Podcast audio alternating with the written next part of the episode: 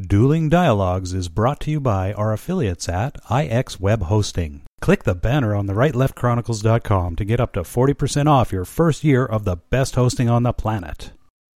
Today's episode of Dueling Dialogue is brought to you by Saucy Eva. GMA's marinade is coming soon to a plate near you to gourmetize your meats and proteins. Coming to you from that once-forgotten artery that pulses through the center of the continental United States and into the heart of the Ozarks, Grace Matthews. Looking in from the northern border, our Canadian friend, along with his countrymen feeling the effects of U.S. political issues, Connor Murphy.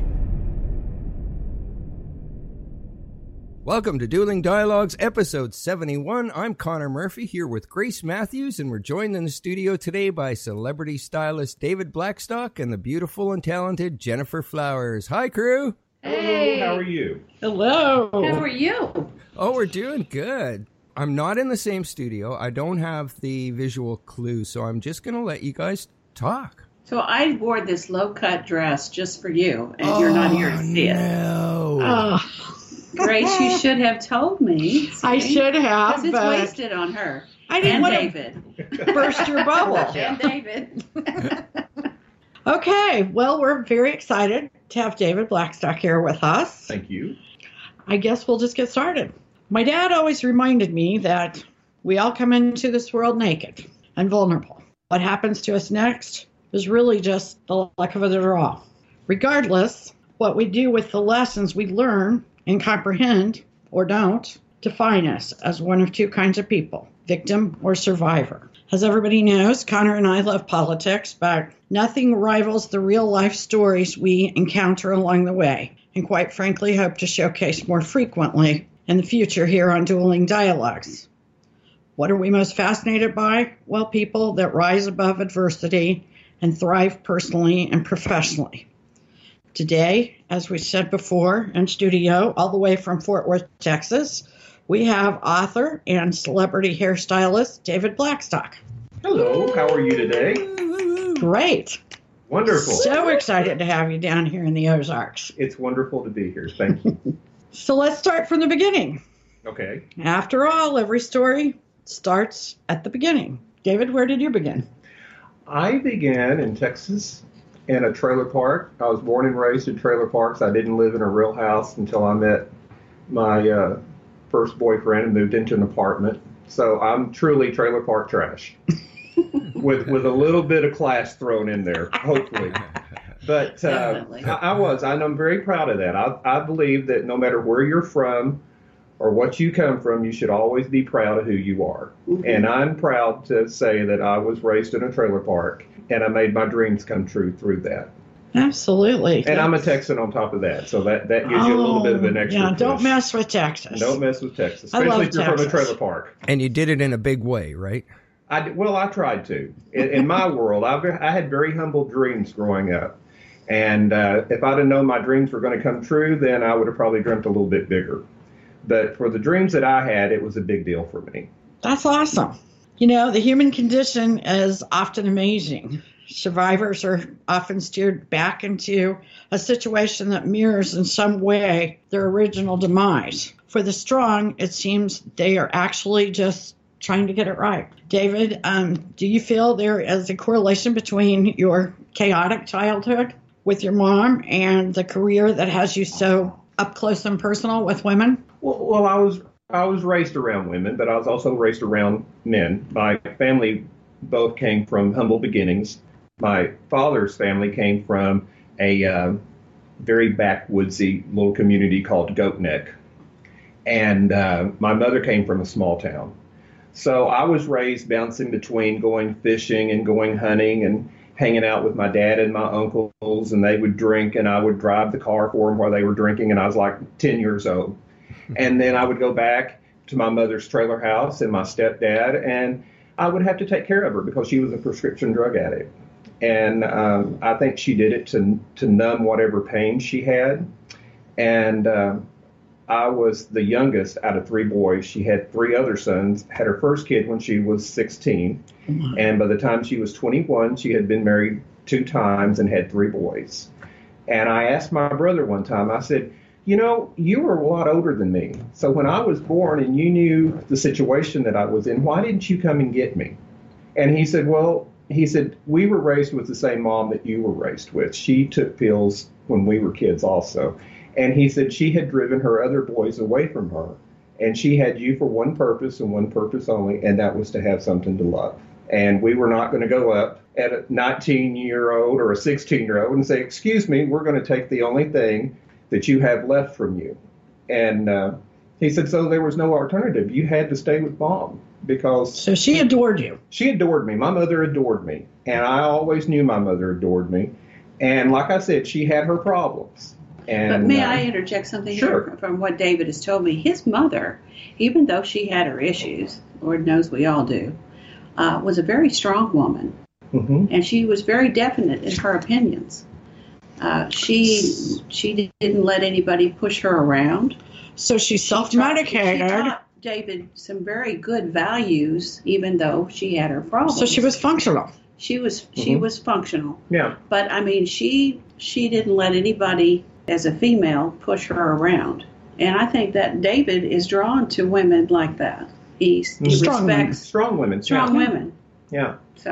So I was my mother's keeper, and I just always had, and I always spent a lot of time in my bedroom. I would lock myself away and listen to Dolly Parton records and Tina Turner and all this, because that was my escape, and I created a fantasy world. And when my mother passed away when I was 15, I realized that I was going to be able to have a life. I felt free. And I felt guilty. I came home after the funeral, and it was a couple of days later. I was sitting in the trailer house, and it was quiet. And I knew that I was not going to have to go through what I had been through with my mother, that it was over and I could start living my life. It made me extremely sad, but I knew that basically I was 15 and I was on my own. But relieved. I was relieved, yeah. And that I could pursue anything that I wanted to pursue because I didn't have anybody telling me what to do, because I was basically an unsupervised child because, you know, the Blackstocks didn't want to have anything to do with me because they looked at me as a problem because of my mother and my father. And I knew none of my mother's brothers until I met them at my mother's funeral. So I was free to really live my dreams, and I had nothing to lose. So did you just stay there at 15 by yourself? I stayed with my stepfather, and my dad wanted me to come live with him, and I said, I'm not living with you. I said, you know, you would say I'm going to go get a carton of milk or whatever, and you'd be gone for a month and leave my mother and I with nothing and get evicted out of our trailer or wherever we were living. And my stepfather provided a stable home for me. And so I said, can I please stay with you until I become of age? And he said, well, son, I really don't have any legal boundary to you, but you're welcome to stay here with me. And so I did. My father agreed to it because he knew that I was going to run away from him. So how scary, though. Well, it was scary, but after what I had been through as a kid and with my mom and everything, I didn't think about it being scary.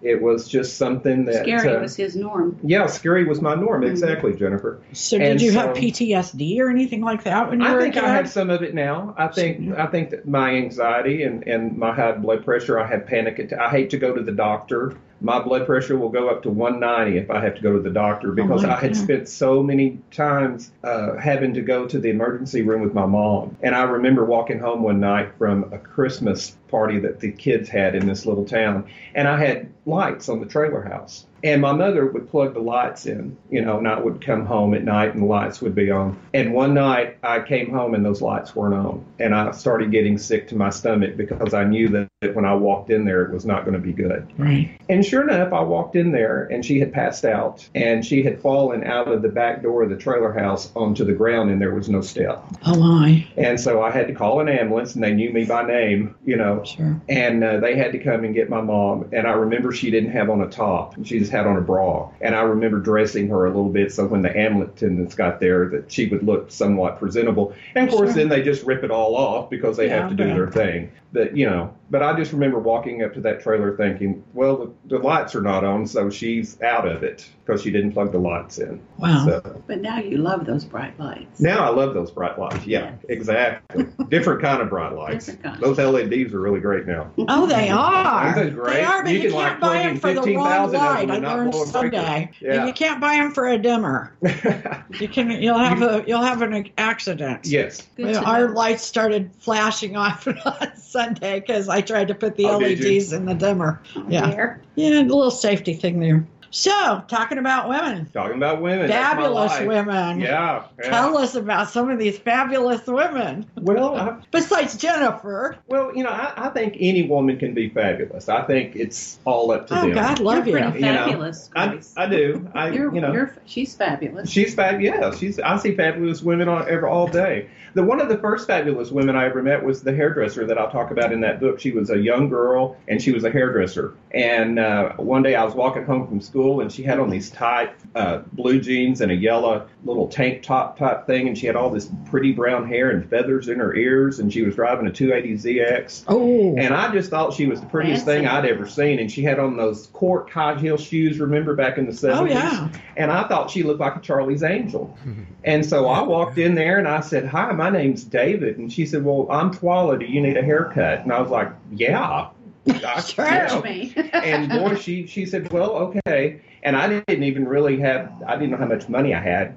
And I said, "Well, how much is a haircut?" And she said, $12. Well, $12 in 1977 might as well have been $50. Absolutely. She said, "Well, let's cut your hair and you can pay me later." So she leaned me back in the shampoo bowl, and I had all this brown curly hair, and she started running those long fingernails through my hair and shampooing me. Yeah. Yeah. And I thought, well, this is really good. This is awesome. And so she put me in the chair and started cutting my hair, and she was listening to the Eagles. And then a couple of college guys came in, and they sat down, and then she got the blow dryer out with the bent brush and made me look like Barry Gibb. And from there on, oh my God, I was hooked. That was it. But I loved that atmosphere. I loved that you just walked in there and it's a whole different world. Well, you know what? Woman doesn't like to go. I mean, I love Ty Barnes does my hair. He's just one of my favorite people in the whole world. Yeah. I mean, I love him. I am loyal to him. Mm-hmm. Even when he does something stupid, like he did the other day, forgot to write down my appointment, doesn't matter. Yeah. We love that person. We tell that person things. For you. And it's a very intimate thing. And they touch you. It is. It's intimate. Especially with today's salon suites. You're in this small, intimate area. The door is shut. Yeah. And it's just you and your client, and at their most vulnerable. You're putting color on their hair, and you don't know if they've had a bad day or a good day. But the time that they're there, I want to make them feel good. And I've got clients, God love them, that I started doing when they were in college. And now these girls are grown and got kids, and some of them live in Dallas, but they still come to me. Let's give the name of your book. Give the name of David's book. It's very good. And book. It's an amazing. Yeah, actually, that's mostly why we're here. The Insider's Guide to Earning $100K as a Self-Employed Salon Pro. Yes, ma'am. And that's hard. I mean, we're not necessarily owning your own salon either. I saw it as something that could be used in other businesses. Yes. I'll tell you what most interested me is that economists say over and over again, making money in a business that caters to well-to-do people is difficult, more difficult than a business that caters to the middle class. How do you do it? I mean, they're not as loyal sometimes as the middle class, the elite. And you've certainly had the creme de la creme. Yes. Well, on your daily clientele of wealthy women, the key is to find a wealthy woman who is down to earth. That makes sense. David actually interviews people before they can become a client. I do sometimes. To make sure that the personalities. It's like going out on a date. I want to make sure this is going to work before we invest any time in this, That's a great idea. But the wealthy, and I don't want to say wealthy, but the women of means that I've had coming to me, the Fort Worth elite, which every town has, the food people. You're out in Hollywood all the time, too. Yeah, but even the Hollywood people that I know, they're very down-to-earth people. And it's the shallow ones that I don't really click with. And I can see it, and I just sense it. But I think finding a woman who is secure with who she is, and she knows that all that social stuff is a bunch of bullshit, but she's going to play the game because that's her life. Right. But at the end of the day, you know, she knows what's going on, and she doesn't buy into it. So those are really a lot of the women. And it's the same thing with show business women, you know, like Joan Rivers. Joan Rivers was a working woman in show business. And a workaholic. And when she would walk into a club to do her act, or the Bass Hall in Fort Worth, Texas, it was her assistant, her, and one piece of luggage. And out of that one piece of luggage came all of her outfits, her dressing mirror, everything. She would unpack everything, set everything up, go out on stage, do her thing, come back, put everything in little Ziploc bags, all her clothes back into one suitcase, and walk out the stage door. Oh, my gosh. Not a big entourage, not all these big clothing things. Everything went into Ziploc bags and one suitcase. That's amazing. Yeah, it is. And just like we were talking before, gosh, I miss her. Yeah, she was a very sweet lady, very quiet in private and very soft-spoken. And but the rest of the time she was working, she would go into her host spiel. So you didn't expect to hear that she was so quiet? No, I'm still a little astonished. Yeah, she was very quiet. And when I would do her hair and she'd be going over her notes, she would say, "You have a very good touch. You allow me to work, but you don't disturb me." She said, "You're a very good hairdresser." And so she just knew little things to say to put you at ease. You know? Oh, she was brilliant. So which meant she cared. Well, yeah and she miss a trick, did she? I mean, comedians, a lot of times, they notice everything. Mm-hmm. Yeah. And she was, her act was very detailed. It was. Her monologue. Yeah, I was in it. Yeah. Were you? Oh, my goodness. Tell us. I can't remember the joke. Oh, I was honored. Oh, absolutely. She always found it interesting that Jennifer and I were best friends. She said, "Who else would a gay hairdresser have as a best friend besides Jennifer Flowers?" Yeah. You know? She said, "I love it that your best friend's a scandal queen. It's perfect."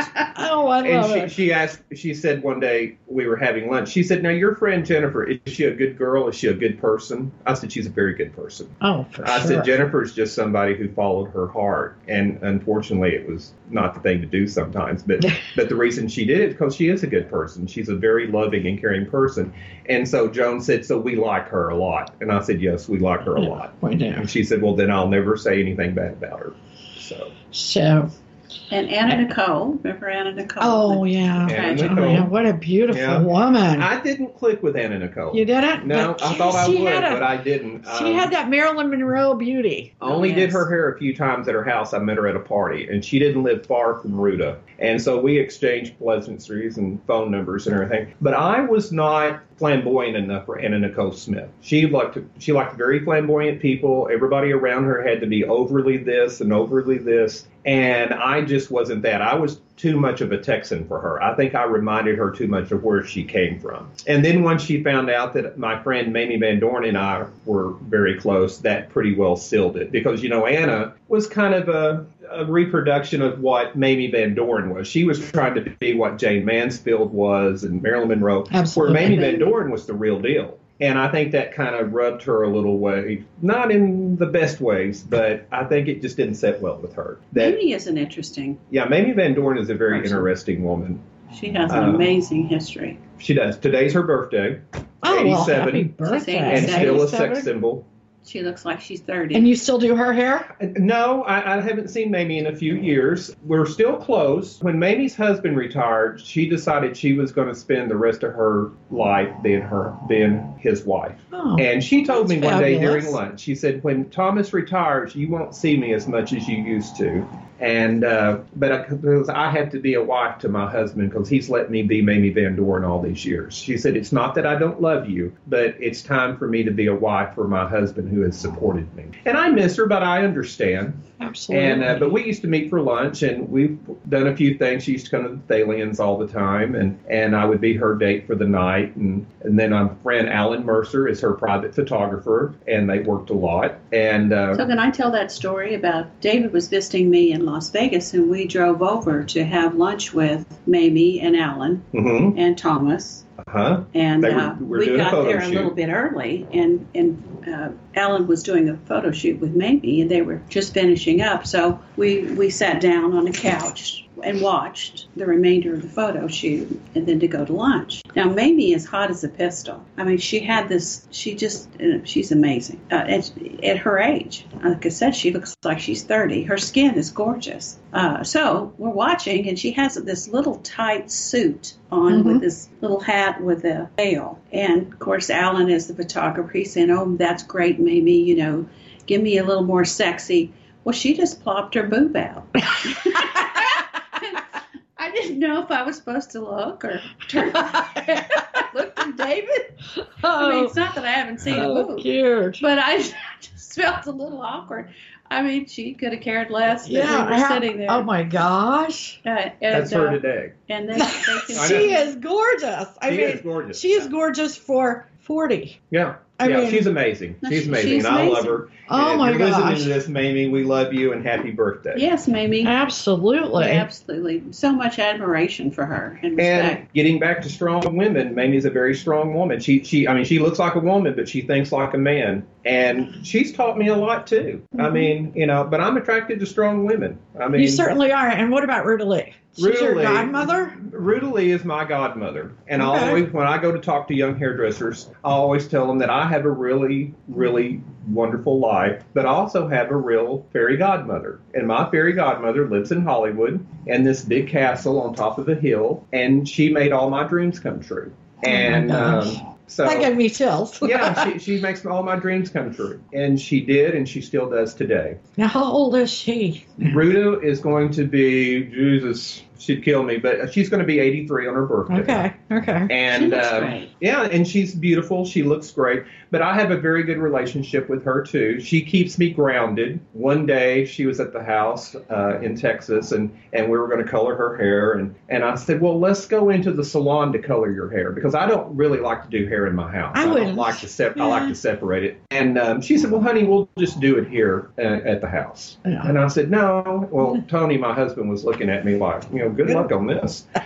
And so finally I said, well, get dressed and let's go to the salon. And she said, honey, let's just do it here at the house. Jesus, it's just us. And I said, well, I don't really like to do hair in my house. Oh, well, excuse me, Mr. Hollywood hairdresser. You don't like to do hair in your house. Please get over there and let's do my hair. So I wound up doing her hair in the kitchen, then over the sink.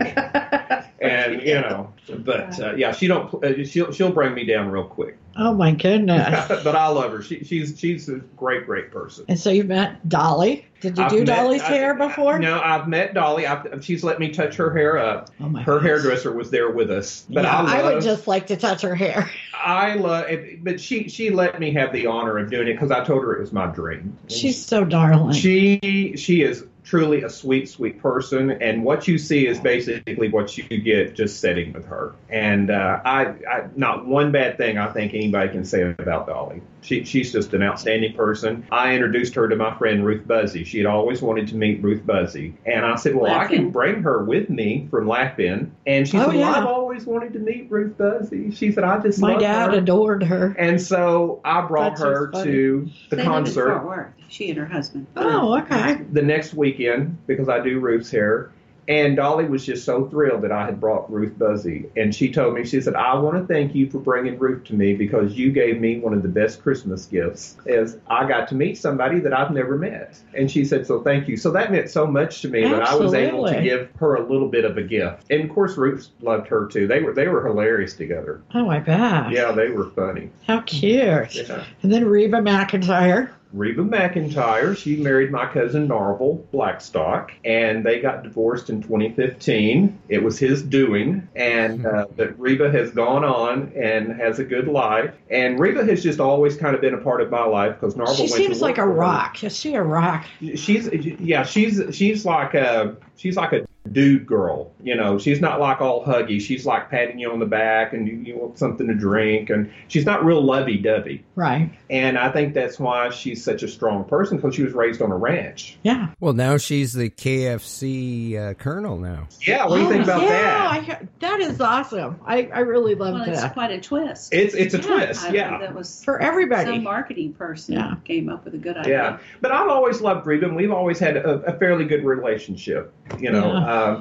I think she's always kind of kept, I think whenever celebrities get really, really big, I think they have to get to a point where they kind of have to kind of fence off some of the family. Oh, I'm sure. Yeah. And so I'm kind of like in that the lottery. Yeah, I'm kind of in that center line with her. She doesn't really nail me off a whole lot, but I have a little bit to do with her, a lot more than some of the Blackstocks do. And I think it's because of my career, and we kind of move in the same circles and everything. So she's always treated Tony and I with a lot of respect. And excellent. Now, is her son still driving? Wasn't he driving a race car? He's a race car driver, Shelby. Yeah. He's a race car driver. And she was very supportive of that. I think he went to college 1 year in Arizona and didn't like it. Yeah. Well, as you can see over there, we have an old, well, he's passed away. But we have a race car driver in our family. Wonderful. Yeah. So that's always interests me. But I thought he was still racing. Now, I love Broadway. Mm-hmm. Get ready to go to Manhattan next month. I love it. Yeah. Done some hair there. A little bit. My buddy Carol Channing, who I absolutely adore and love. Oh, yeah. She just turned 97, you know. Wow, these people live a long time. They live a long time. Joan Rivers told me one time, honey, you've got to start meeting younger people. You're not going to have anything left. Right. but I'm not intrigued with younger celebrities. We have celebrities. We don't have movie stars anymore. And so I'm not interested in doing a Kim Kardashian or whoever. To me, they're just Kelly Clarkson. Is different. She's younger. Yeah, she's a younger person, but I just don't feel. I love old Hollywood glamour. Oh, I do too. I love old Hollywood glamour, and it's just that's something that's gone by the wayside. So, you know, but I've had a good career. I got on the very end of old Hollywood, and I was telling Jennifer the other night that I was very fortunate because when I came into a lot of these ladies' lives, they weren't real busy. So, you know, I told them, oh, I love you, and I want to do your hair, and they said, oh, okay, well, you can. So you really got to know them. I really got to know them because they weren't busy doing certain things or making a lot of movies. So it was wonderful for me. And, absolutely. Yeah. We were talking in the car on the way up here about Joan Collins. Yeah. Oh, my goodness. He did Joan's hair a few times and her personality. Yeah. Interesting lady. Yeah. I touched her hair up for her book signing one time off of La Cienega and something, and it was raining. We were in the back of the bookstore. Oh, but she doesn't hug or kiss. Don't try to kiss her. She doesn't. Well, it's about the lipstick. Yeah. Well, yeah. She's not real touchy-feely. I get that. And Stephanie Powers. I grew up loving. And, Heart to Heart was one of my favorites. And her and Ruta are very good friends. And, you know, sometimes I have to pinch myself that Stephanie Powers is sitting next to me at the dinner table and we're eating grilled chicken and asparagus together. And how fabulous. Now, she had cancer.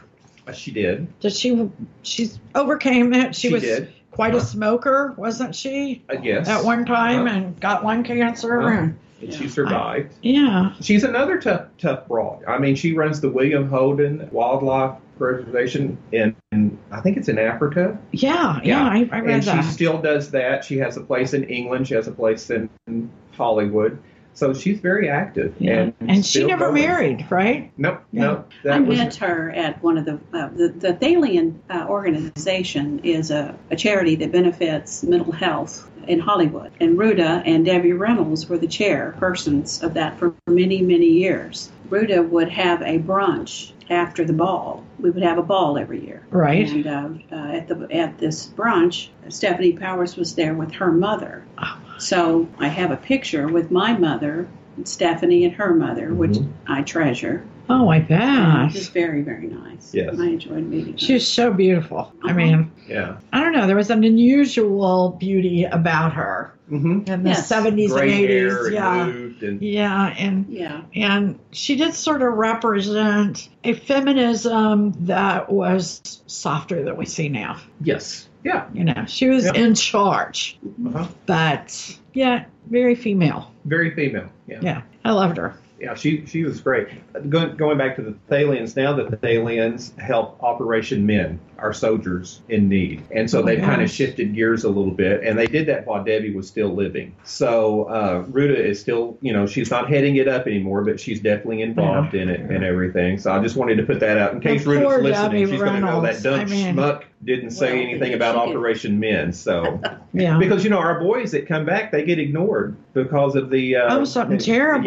We're losing several each day to suicide. Yeah, exactly. PTSD is rampant, and no one's doing enough for them. Yeah. Well, exactly. Ruta and the Thalians out in Hollywood at the UCLA Medical Center is really trying to put a dent into it. That's fabulous. Yeah. Mm-hmm. It really is. Yeah. Wow. Okay. Well, back to your book. Yes. You wrote this book with Rob Sturgeon. I did. Ron. He's Ron. Okay. Guy. Yeah. And Ron has a lot of business knowledge also, right? Yeah, he had bigger dreams than me. He really went all out and achieved them, and he's an amazing man. I love him. He came to me. He has some salons, and with him being a businessman like he is, he was amazed by how many hairdressers could not build the business and pay their lease. Yeah. And so, you know, he invited me one time to speak at an opening at his salon, and I met his girl Linda, and we kind of hit it off, and I started doing her hair, and then I got to know Ron better. And so he said, well, I want to do a book, and I want to do a book to help people, hairdressers, earn a living. And he says, hands down, you're the most successful hairdresser I've ever met. He said, so I want to do a book, and I want you to be a part of it, which I was very honored. So it took us about a year to do it. Yeah. Oh, and I suggested putting other people in it and everything. And the other wonderful hairdressers are in there. I picked up a few things from them, you know, their tips and everything. Yeah. But it does just have a lot to do with business. It does. You really could translate this into several businesses. It is a business, and I think a lot of times people forget that. Well, but you guys did not just. I mean, it's almost like a workbook. I mean, yes. It's very easy to read and to follow. Yes. It's not where can they find your book? Amazon. You can download it, and we will put a link to that. Thank you. Absolutely. Ron, thank you. What's something you'd like for the listeners to take away about the book? Well, you know, and this is what I tell hairdressers is just because you don't own a hair salon doesn't mean you're not successful. And I owned a hair salon, and it wasn't my thing. I was not politically correct enough to own a business. And I had to learn that the hard way. You know, when you have a lot of different personalities in a salon, not everybody can take strong language or whatever. And I wasn't willing to change. I stayed the same person that I was whenever I bought the salon when I became a business owner. And so that I had to learn that lesson the hard way. It was kind of a thorn in my side. And that's why I decided to let it go. And I was also going to go to work for Joan Rivers part-time because she had got to know me a little bit, and she knew Ruta, she knew Debbie. So she said, well, you know, maybe 4 or 5 times a year you can go out with me. And I knew I couldn't do it owning that salon.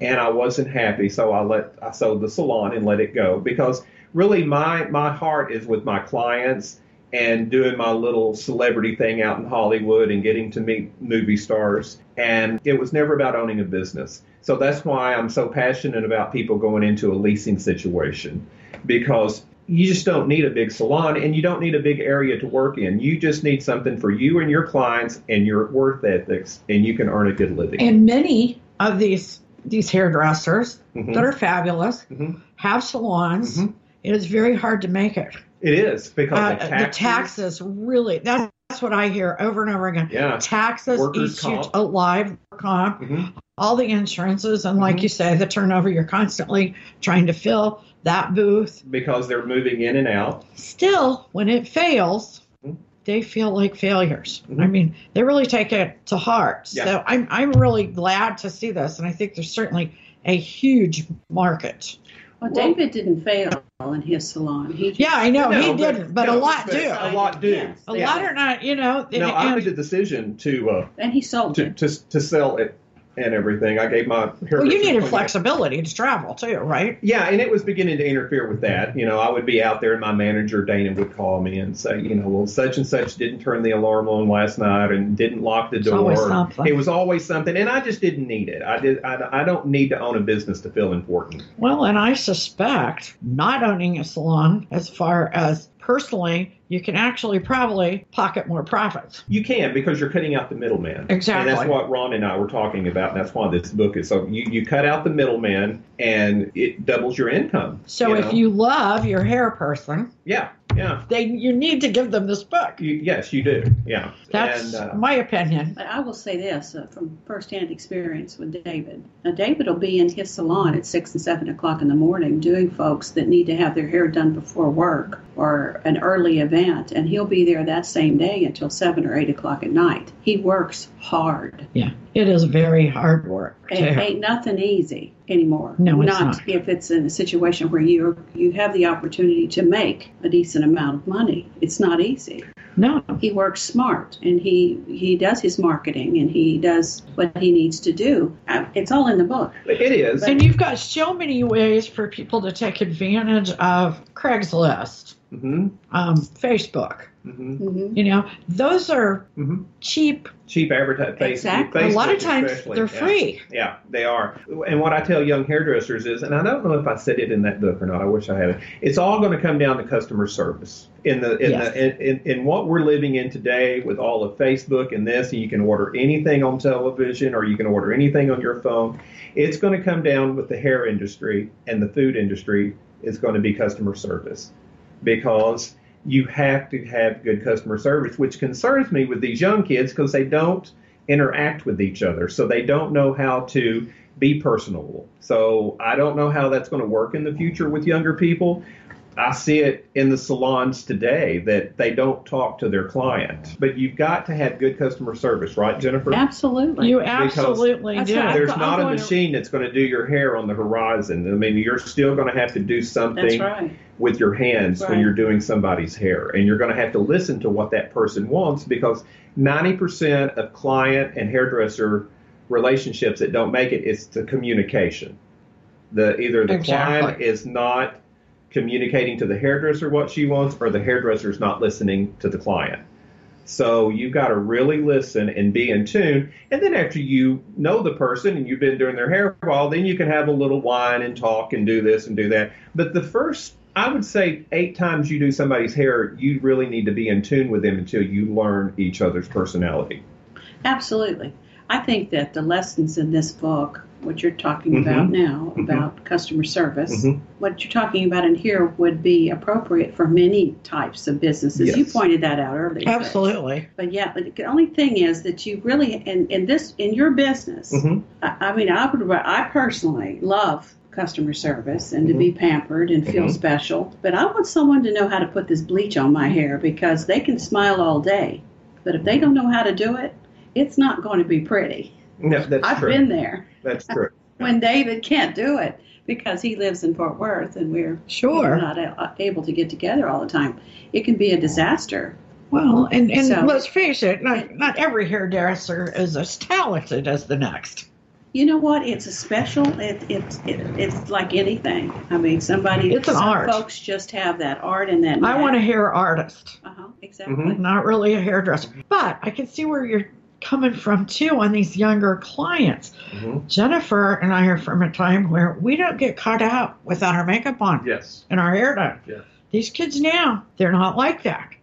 I don't know whether that's good or bad, but it's different. Sure. And it's got to be different for somebody like you and your business. And I've had to change. I always say I'm beginning to be the Cher of hairdressers, because I'm aging in a youth-driven industry. But what I have going on my side is common sense. Right. Like Cher. I mean, she's 71 years old and still performing today and keeping up with young people. Exactly. So if you don't have any common sense in anything that you do, you're never going to be successful. That's true.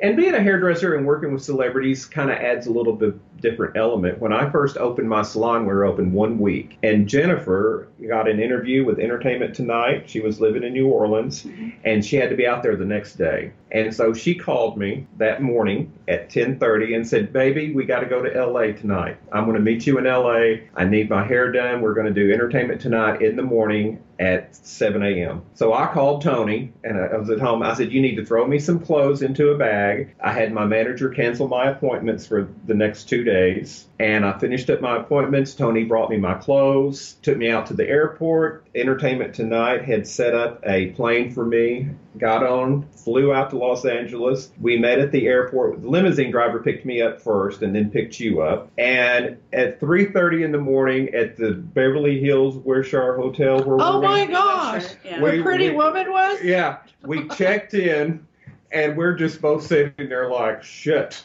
Absolutely, I would be. So we went to bed. We slept 2.5 hours. Yeah. We got up, had a little bit of toast, did her hair. She was doing her makeup, got in the limousine, got out to Entertainment Tonight, finished up her hair, did the interview. And while we were in town, I wanted to see Ruta, so we went by Ruta's house in this big limousine. You know, Ruta says, just a simple girl and her hairdresser pulling up in front of my house. Had lunch at Musso and Frank's, got on a plane, flew back to Texas, put her on a plane, and then I went home, got some sleep, and was back at my salon. But he's done many of those with me, Oprah. Yeah, Oprah. Many, though, over the years. So many. And I've always been grateful to him because he is willing most of the time to drop things and come help me. Oh, for sure. It means a lot. And you have to take care of the celebrity. When you're a celebrity hairdresser and you're traveling with a celebrity, you're not just doing their hair and having martinis and, you know, ordering food. You're the assistant, you're the tipper, you're the bodyguard, you're doing, you know, I know that when we get on a plane that I walk behind her to take care of her. I put her on the inside seat. And, you know, it's just little things that you have to do. Right. And if you get out of the limousine, I always try to get out first, then she gets out because you just don't know what's following some people because you don't know what people has fixated on these celebrities. Oh, yeah. We've talked a lot about that. Yeah. You know, ironing clothes and doing this and putting a pin on the dress because the dress is, you know, hanging down a little bit. So that's invaluable. Seriously. Oh, it is. It is. I used to, before my mother got sick, when I traveled for books, she came along, she's down there ironing my clothes. She's doing what you're doing. Yeah, yeah, and it, you know, working in theater. Running around after me. And with Ruta. And you just, you know, in between changes. We all have him well trained. Yeah, yeah. Oh, absolutely. Ruta would come in. I say that in the nicest of ways. Ruta would come in when we were doing Hello, Dolly after wearing some of those heavy dresses in Hello, Dolly. Oh, my gosh. Yeah. And as I'm doing her hair and the wardrobe person is doing, she's pulled her panties out, and I'm putting monkey powder down the front of her panties because she's sweating. I mean, you just think about these things. Then you put her back in the dress, and she goes out, and the audience has no idea that, you know, all of that had just taken place. Absolutely. That's the fun part. See, it's all very vulnerable. Yeah, you know, she's always making it, you know, do my corset or the cinch up or whatever, and we don't care. You know, we'll walk around in front of him without top on. Yeah, yeah. And powder in our panties. I mean, well, and Ruta, when I'm at home with her, you know, when we're in the dressing room working and everything, you know, you just do what you have to do. You change clothes, you do whatever. But when I'm at home out in L.A. with her, and she's got on a robe or something, and she's in her dressing room. I always knock on the door, and I go, "Are you decent?" And she said, "Yes, honey, come in." And, you know, and she'll do this. She'll be modest. And I say, "Well, I always make sure before I come in here." And she said, "Well, we're at home. We're not at work." Right. And that's the way you separate it. Sure. You know? So her, let's tell her the funny story about being at Ruta's house in Palm Springs. With Carol Channing? No, just you and me. Okay. And we got naked and mooned the neighbors. Oh, we did. We were having a few drinks. We'd having a few drinks and out by the pool and everything. And, you know, it's a beautiful. On a hill. It's that older section of Palm Springs. Yeah, it's called? It's where Elvis had a home. Yes, it's right around it's beautiful. Movie Colony. It was called the Movie Colony. And her home is sitting up, so it's looking out over several. Yeah. So we had a few drinks. I think there are people down. We could see them down at their pool staring at us. So yeah, we just had a little. So you gave them a show. Yeah, a little bit. Yeah. Well, I mean, if you're in Palm Springs under moonlight with Jennifer Flowers, I don't care who you are. That's a pretty good deal. Yeah, yeah. The clothes are coming off. Drinking a little champagne. Yeah, it's a good deal. If you want to hear a story about Carol Channing, I'll tell you this story. Ruta loves it. Oh, it's about when we did the photo shoot with her. And my friend Larry Ferguson, who's very good friends with Dolly Parton, was also good friends with Carol Channing. And he was Dottie Rambo's manager. He was also Dottie Rambo's manager. He was on the bus when they had the bad accident. When they had this accident. Dottie Rambo was a big Christian singer. Gospel singer. Yeah, gospel. And so anyhow, whenever Larry approached Alan about doing this photo shoot for the album cover, he said, "Well, David is very good friends with Carol, and can we ask him to join us?" And I said, yes. So Larry and I were big Dolly Parton friends, and poor Alan, all he listened to was us talk about Dolly Parton from LAX airport out to Palm Springs. I'd found like my soul brother. So we get to Carol's house the next day, and I had called Ruta, and I said, she was in Mexico, and I said, "Ruta, I'm out here doing a photo shoot, as you know, with Carol. And I was wondering, do you know a makeup artist that I could use for the photo shoot. And Ruta said, oh, honey, you know, she's like Debbie and I. We do our own makeup. You know, we know what we're supposed to look like. You just do her hair, and she'll take care of her makeup. And I said, well, okay, because Ruta said it, so it was true. So she's, you know, get off the phone. She's down in Mexico. We get to Carol's house, and we're kind of, you know, introducing ourselves, and Carol and I are talking about Ruta and Debbie. And her husband said, well, okay, let's get started, because they were going to a Super Bowl party. And so I had brought some eyelashes, because Larry said she would not wear eyelashes, that she doesn't wear a wig or eyelashes anymore. And I said, well, I'm going to take some of Ruta's eyelashes just in case, because she has to have eyelashes. So we get into her bedroom, and we're picking out what clothes we're going to use in these beautiful Bob Mackie dresses, and Carol's just kind of standing there, you know. And so I said, well, I tell you what, why don't you go out and set up everything, Alan, and we'll get Carol, I'll get Carol dressed and get her hair done. So she says, go in there and get me some underwear, and we're going to get this corset on me. So we get everything on her, and, you know, standing there, butt naked. And she said, oh, good, you know how to puddle my drawers to pull them up on me. She said, that's very theater of you. And I said, yes, ma'am. And so we go into the bathroom, and I said, well, where's your makeup, Carol? Why don't you go ahead and start your makeup, and then I'll do your hair. Oh, you're going to do my makeup. Ah. And I said, no, I said, I really want you to do your makeup. I said, because you know what you want to look like, because you know the Carol Channing character. And she said, oh, that's very sweet of you to say that, but you're going to do my makeup. And I thought, okay. So I thought, okay, I'm going to do her makeup. So I start looking around for makeup. I said, Carol, where's your makeup? Oh, I don't have any makeup, sweetheart. She said, when I do special appearances, they just do my makeup for me. My hand's not steady anymore. And I went, okay. So I'm in Carol Channing's house in Palm Springs going to do this big photo shoot. And there's no freaking makeup. Oh, my gosh. And so I go in there and I tell Alan, I said, Alan, she don't have makeup. And then he said, well, what are we going to do? I said, I don't know. So I go back into the bathroom with her and, you know, and she's just sitting there. She's gone into her professional mode. Yeah. You know, like I'm going to sit here and you're going to do your magic. Right. So I start pulling out drawers and looking. So I find one half thing of lipstick. I find some purple eyeshadow and I find some mascara. And a little bit of powder, and that's it. Oh my god! Not a brush, not a you know a little powder doohickey thing that you use to put the sponge on with. Well, I said, well, what am I going to do? I got to find something to put the makeup on. So I look underneath the counter, and she's got some maxi pads. So she's amazing. So I get these maxi pads and I start cutting them up in little squares. She said, are we getting close to starting? I said, and it wasn't that fun Carol Channing voice. This is like business Carol Channing. Yeah. We need to get to moving on this.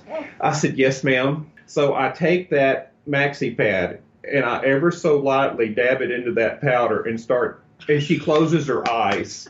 And I start patting this powder on her face with this maxi pad that I've cut up. And my hand just kind of shaking a little bit. Then I go in and I get the lipstick. And I put a little bit on the palm of my hand, and I give her a little bit of rose. Because I knew Alan could touch it up with the computer. That we had something to work with. Yeah. So I'm touching this up, and she looks in the mirror, and she says to me, oh, you're doing a very natural look on me. I like it. I said, it's very natural, Carol. I said, we can go in and digitize what we want to add something. So I did a little bit of purple around her eyes, and then she put her lipstick on. And I said, okay, we got to do the eyelashes now. I don't wear eyelashes. And I was like, well, what do you mean you don't wear eyelashes anymore? They're too heavy on my eye. And I said, well, Carol, these are lightweight eyelashes.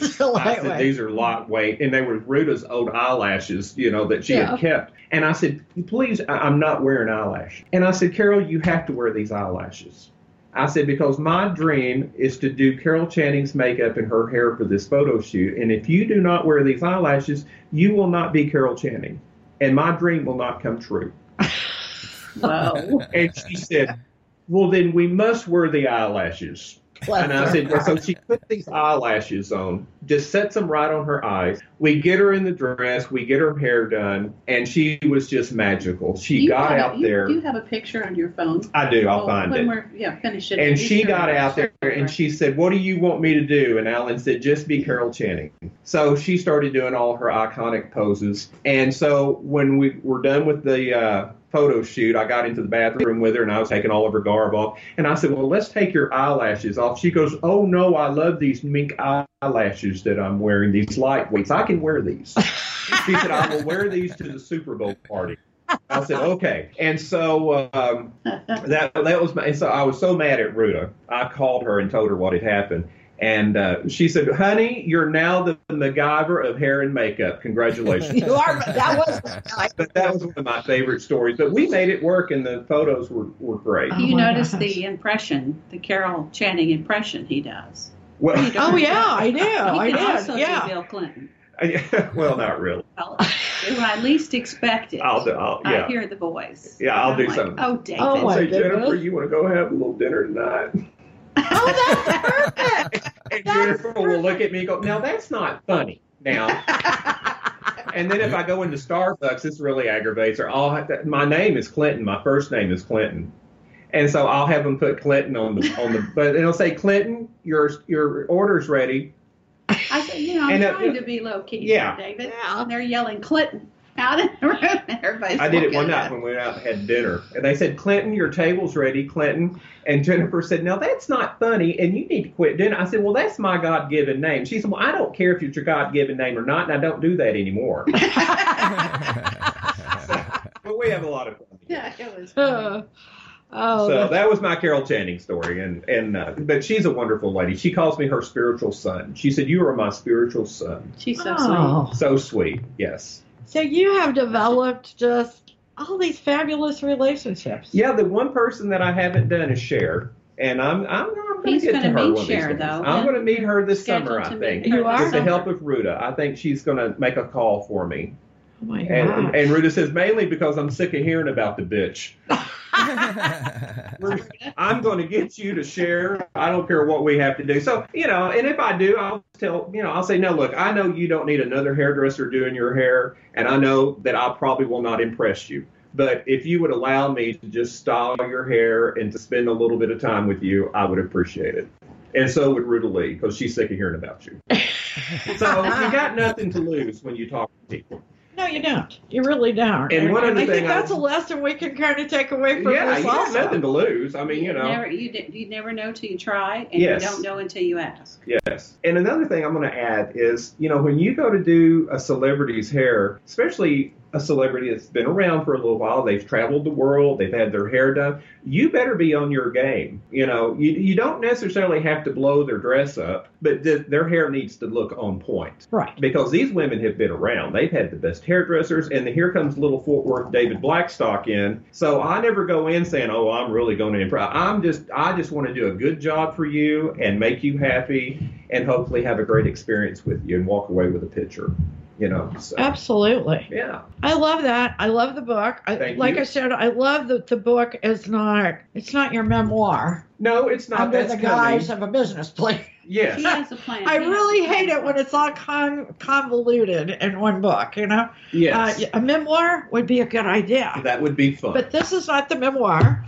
No, this is really a business plan. Like I said, if you love your hairdresser or you are a hairdresser, you need to have this book.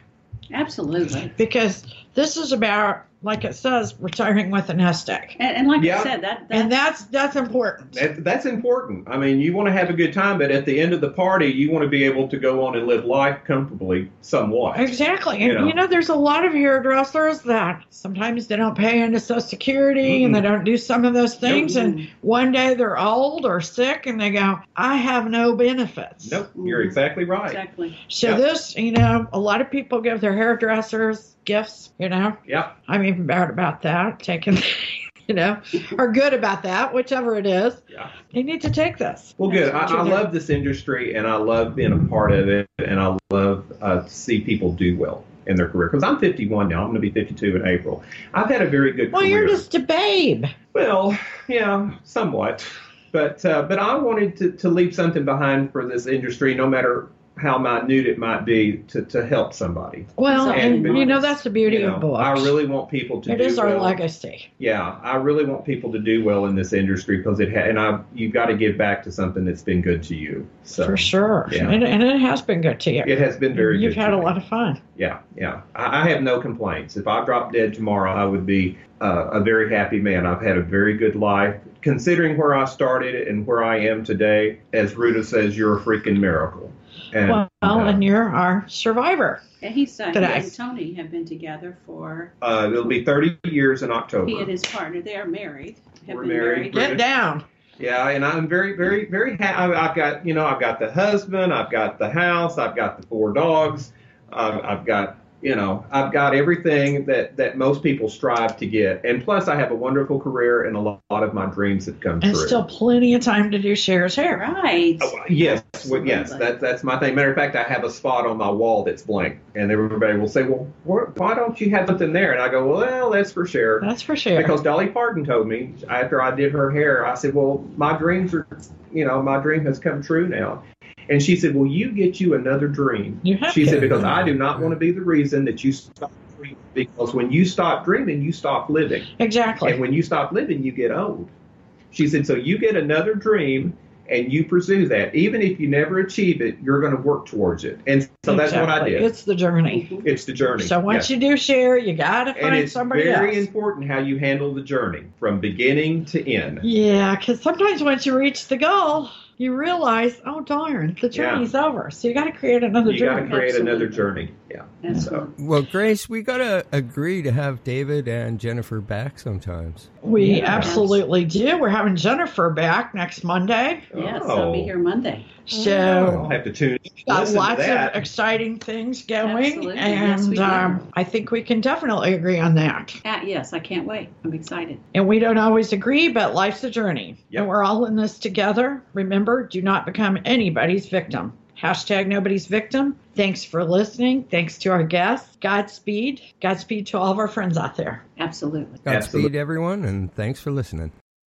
Dueling Dialogues is brought to you by our affiliates at IX Web Hosting. Click the banner on the right, left chronicles.com, to get up to 40% off your first year of the best hosting on the planet. Today's episode of Dueling Dialogue is brought to you by Saucy Eva. GMA's marinade is coming soon to a plate near you to gourmetize your meats and proteins.